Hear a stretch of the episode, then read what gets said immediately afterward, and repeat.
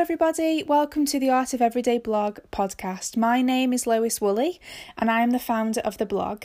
You can access this blog online at loiswoolley946.wixsite.com forward slash the art of everyday. Let's get started.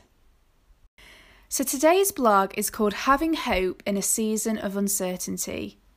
So, I thought I would write today but also tell you today about having hope, especially with what is happening in the world right now. You know, there is so much hurt, pain, fear, anxiety, and hatred happening. So I thought I would try to encourage you and give you a little bit of wisdom.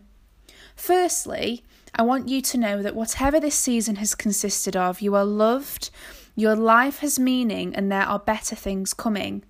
How do I know? Because God told me so. As I was praying yesterday, God told me that this too shall pass. This season will end, and we, as His beautiful children, will flourish after. I truly believe that God speaks to us to help others just as much as He speaks to us for our own benefit. This blog slash podcast is exactly what He wants you to read slash hear. Whatever this season has consisted of, He loves you and has a wonderful future prepared for you. There have been a couple of things that I personally have been sad about in this season, you know, things that haven't gone to plan. Many of you know that I was meant to move from England to Sydney in July. I was meant to be studying at Hillsong College. You know, tears have been shed, but I have been filled with the patience, with patience and understanding. You know, God has shown me that my plans are not always the best plans for me because His are the absolute best. And if that means waiting another six months, that is exactly what I'm going to do. For you, my friend, whatever has not happened in this season, whether that be a wedding, a party, a holiday, a move out day, a new job, God has planned something even more enriching and exciting. You know, I believe that it will happen. However, it was always God's plan for it to work out this way. He knew this would occur even before we did, even before we were born. Most importantly, in every season, we should bring our worries to God in prayer. In 1 Peter 5 7, it says, Cast all your anxiety on him because he cares for you.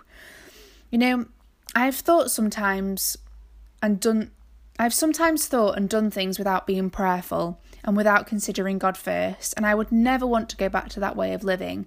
You know, everything I do and feel must be brought before God, even things, you know, that I might only be considering. It is so true that God cares about us. You might feel like you are at the end of caring because so much pain, hurt, and devastation has happened in your life. I want you to know that our God can restore what is broken because He is a miracle working God and can heal your broken heart. We are never in a tough season forever. So, you know, yes, to us it might seem a while, but to God, His hand is leading us and helping us in our time of need. It says that in the Bible. In Psalm 46 1, it says, God is our refuge and strength, a very present help in trouble. You know, it does not say he will help sometimes, it says a very present help. That means that God is with you and with us right now. There is nothing he can't do. He is the God of the impossible. I want to remind you of this blessing and promise that in Jesus we are strong. He gives us the strength we need for each season and will direct us to greener pastures. You know, my friend, we do need more hope. Hope is a feeling of trust and expectation that something better is on its way. And I want to tell you that you can trust God because He knows the desires of our hearts and knows exactly what we need when. Therefore, trusting God is what we must do. When we put our hope and trust in God, everything else that worries us is replaced with all his all surpassing peace. You know, God's plan is much better than our own. We won't always understand why He takes us through hardship and difficult situations, but in the future we can look back and be thankful. You know, we will notice how much we have grown into who He wanted us to be, into the likeness of His Son Jesus.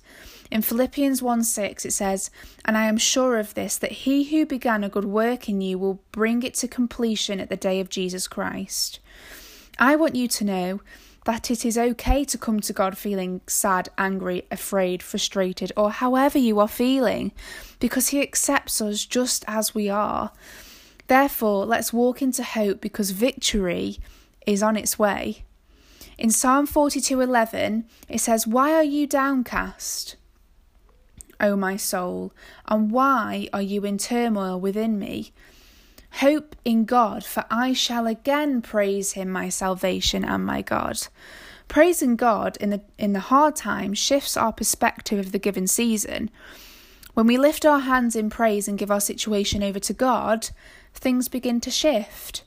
Relating to myself when hard times have come and I didn't know what to do, the only thing that felt right was to get down on my knees and ask Jesus for help. And he did exactly that. He moved into my situation and directed me through the storm. He didn't allow my foot to slip, and he never will. One of the most powerful things we can do in a season full of uncertainty and fear is to fall on our knees and allow ourselves to become overwhelmed by the presence of Jesus.